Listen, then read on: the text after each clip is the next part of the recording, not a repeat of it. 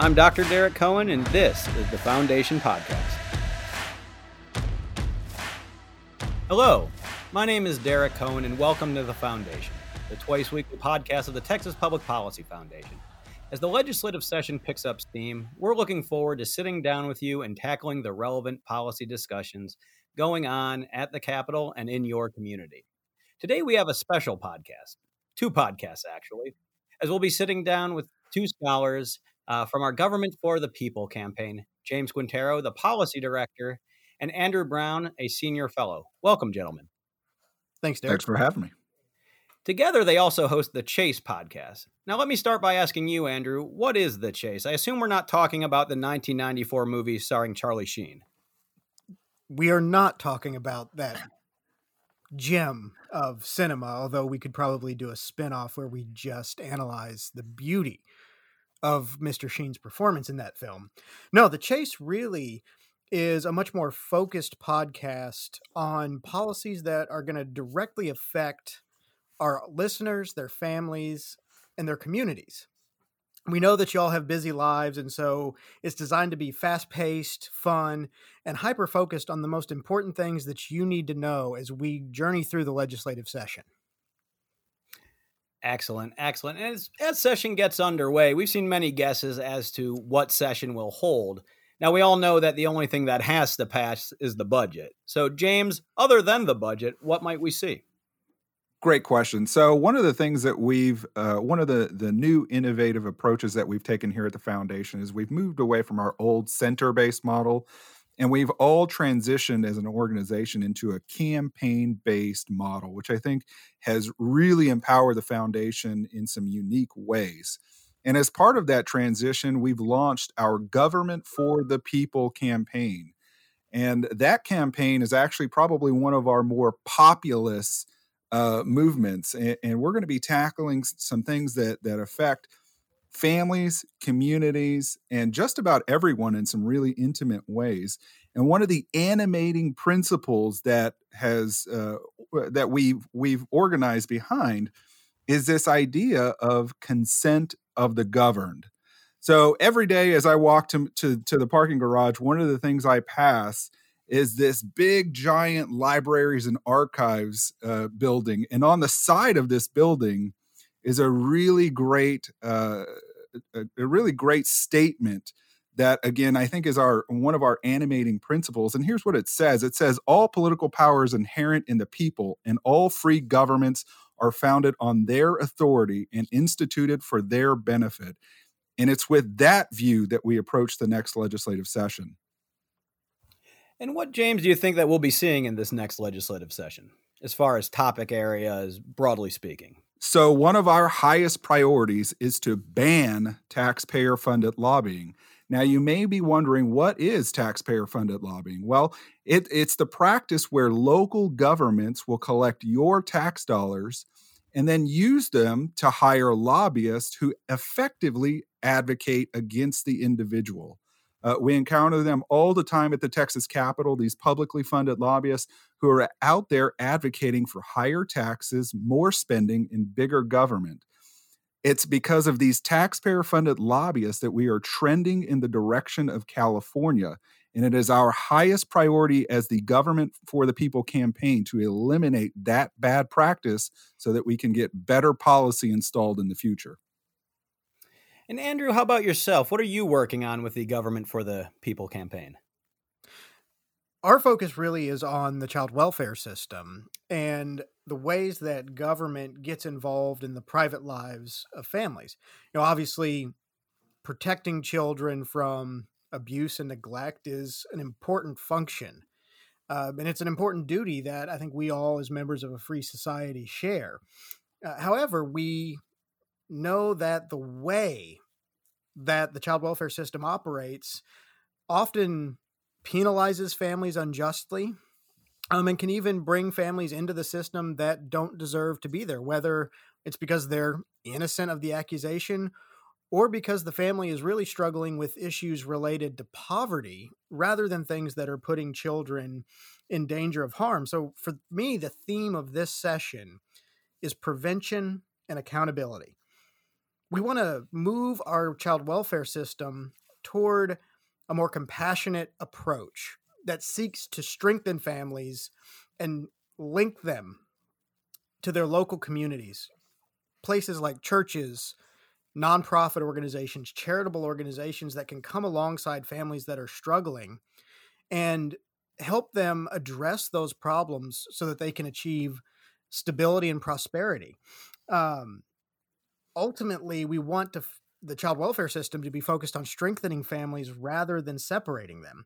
And a big piece of that is recognizing the connection that child welfare involvement has with conditions of poverty and working to alleviate some of those conditions. And the other big piece I mentioned was accountability. Uh, looking at how the Child Protective Services agencies actually intervene and when they intervene, when is it appropriate for them to intervene, and make those investigations and interventions more fair and effective by increasing oversight and accountability and really holding CPS to the rules that govern how and when they intervene in the lives of the families. These are issues that we've seen, especially in the last two years, have affected families in all walks of life. Um, and there's a big appetite, I think, at the Capitol to really dig in and get some real reform done this session. And I'm excited about that. And I think you highlighted correctly that this is one of the uh, quintessential kitchen table issues about you know family cohesiveness, and I, I, really appreciate the work you're doing in that space there, Andrew. Now, James, before we move on, I want to make sure to ask you about taxpayer-funded lobbying, which you alluded to. I, it's a complex issue. You know, there seems to be a lot of misconceptions under there. What is it? How is the practice going currently, and what would a uh, a specific reform be? Great question. So one of one of the areas where the opposition is really trying to muddy the water is they have put forward that what we are attempting to do is tantamount to community censorship. And I could I, th- that that assertion could not be more wrong. So what we're effectively trying to do is take taxpayer funded lobbyists out of the process and establish a more direct connection between state and local officials. So instead of your mayor or your city council member or your county judge relying on a taxpayer funded lobbyist to communicate the needs of the community to their state representative, under this new paradigm, they themselves would be required to take the message to the state official. This, this actually encourages greater communication between state and local officials. Now, something else when the Capitol in any given legislative session, you have effectively a flood of lobbyists who go and take their particular messages to the state house. When they are taxpayer funded, that has the uh, unintended consequence of drowning out the voices of the average Joe because those taxpayer funded lobbyists know how to work the system. They have established networks they're more effective at communicating their message again on the taxpayer dime than the average person who takes their concerns up to the to their state representative or their state senator and doesn't really know how to work the system or how to engage in the process. So, if anything, taxpayer funded lobbying is a detriment to the average person that is not only hurting their pocketbook, but their ability to communicate with their elected official. Uh, thank you, James. And Andrew is a senior fellow for the Government for the People campaign. What other areas is the campaign looking at this legislative session? Well, a major area is the ongoing battle over homelessness and how the state responds to our neighbors who are in the most need. Uh, one thing that we're really focused on, again, we keep coming back to this theme of root causes of problems. Rather than having our response to homelessness be, well, let's put them in housing and then they won't be homeless, recognizing that homelessness is a product of any one of a number of conditions and mental health con- concerns as well as substance abuse issues factor heavily in a person's experience of homelessness. Unfortunately, we're in a place right now in the United States where our federal government policy is only incentivizing communities to pursue the housing angle there's a policy at the federal le- level called Housing First. And ultimately, that program says you provide housing, but you can't require services. Services can be available, but there's no requirement that the individuals being served actually engage in those services. And so ultimately, you have cases where somebody will be in housing for a little while, but then their issues will catch up with them and they'll be right back on the street. And you have this revolving door that happens. Uh, so we want to address some of those issues and create a process and a system whereby those folks who are experiencing homelessness actually get the support that they need to sustainably rise out of homelessness um, and engage in a more stable lifestyle for those who have the capability to work, earn a living, and eventually get into housing that they can pay for themselves. We want to make that happen for them. You know, for those with more severe issues who may not be able to go that far, we want to create a process whereby those issues are controlled and that they can have an existence that is one of dignity and one of prosperity. Um, and really, that's where we're going to be focusing. We're working with state officials as well as local officials on rethinking our state's approach to the homelessness epidemic. You know, you bring up a good point about how we have these almost two different spectrums coexisting. We deal with this a lot in criminology as well and in criminal justice policy at the legislature that we essentially see two or three unrelated things that people try to actually solve with one one brushstroke, one fell swoop. You know, what comes to mind is when we talk about issues of um, poverty and criminality, when in truth both are present when dealing with uh, you know criminal justice populations but you can't necessarily base policy on one based on the status of the other and that's something that we'll be talking about you know as we uh, tend to reconvene here and more uh, legislation is filed. But before we move on james i want to make sure we also ask you as a former budget guy when you started here um, i want to ask you about the budget. What did you see in the budget this year? What gives you hope? What gives you pause? Well, thus far, the legislature has done a good job at holding the line on new spending. So, as we all know, we're in a difficult period right now, and the legislature needs to do what it must to control the rate of growth of spending. And the initial budgets put forward in the House and the Senate thus far uh, come in under the conservative Texas budget mark, which is a great thing for taxpayers. There's also uh, some uh, the continuation of tax relief uh, in both measures. So we're going to see the progress made last session sustained into the next session. Now, what gives me a little bit of pause is that the budgets being put forward actually exceed the amount of money that the comptroller has said is available under the biennial revenue estimate. And so, where they come up with that, those additional dollars is going to be the subject of at least a little controversy you know, they could uh, cut spending, which would be our preference. They could also tap the rainy day fund. There could also be some additional federal aid coming from Washington, D.C., which would be terrible because those come with long term commitments. Uh, there is no such thing as, as a free lunch, but it's yet to be seen how the budget will ultimately uh, take shape. But I can tell you that at this point in time, which is very early in the process, taxpayers are in good shape. James, Excellent. the rainy day fund is something that I think we're going to hear a lot about. And for those who may not be as familiar with it, can you give us a really quick breakdown on what that is and how it works? Sure. So the rainy day fund is an account that was set up a, a few decades ago, um, and it basically acts as the state's savings account. Um, so the this the savings account has a few different revenue streams that uh, that feed it. But basically, over time, the state has been able to accumulate uh, several billion dollars. I believe at last count, it was $12 billion that they have set aside for a quote unquote rainy day. And in the ideal, what that money would be used to do is to pay for one time expenses, things like disasters or unexpected emergencies. Or my preference is for tax relief. Uh, that that money, in some sense, is money that has been over collected by government. And so I think it makes sense in my mind to return it to the taxpayers once you have accumulated a, a significant amount. So um, there's a lot of debate. Of course, the liberals would like to use it to pay for more government programs, which is I, I think is the absolute wrong thing to do. You never want to use one-time monies to pay for recurring expenses.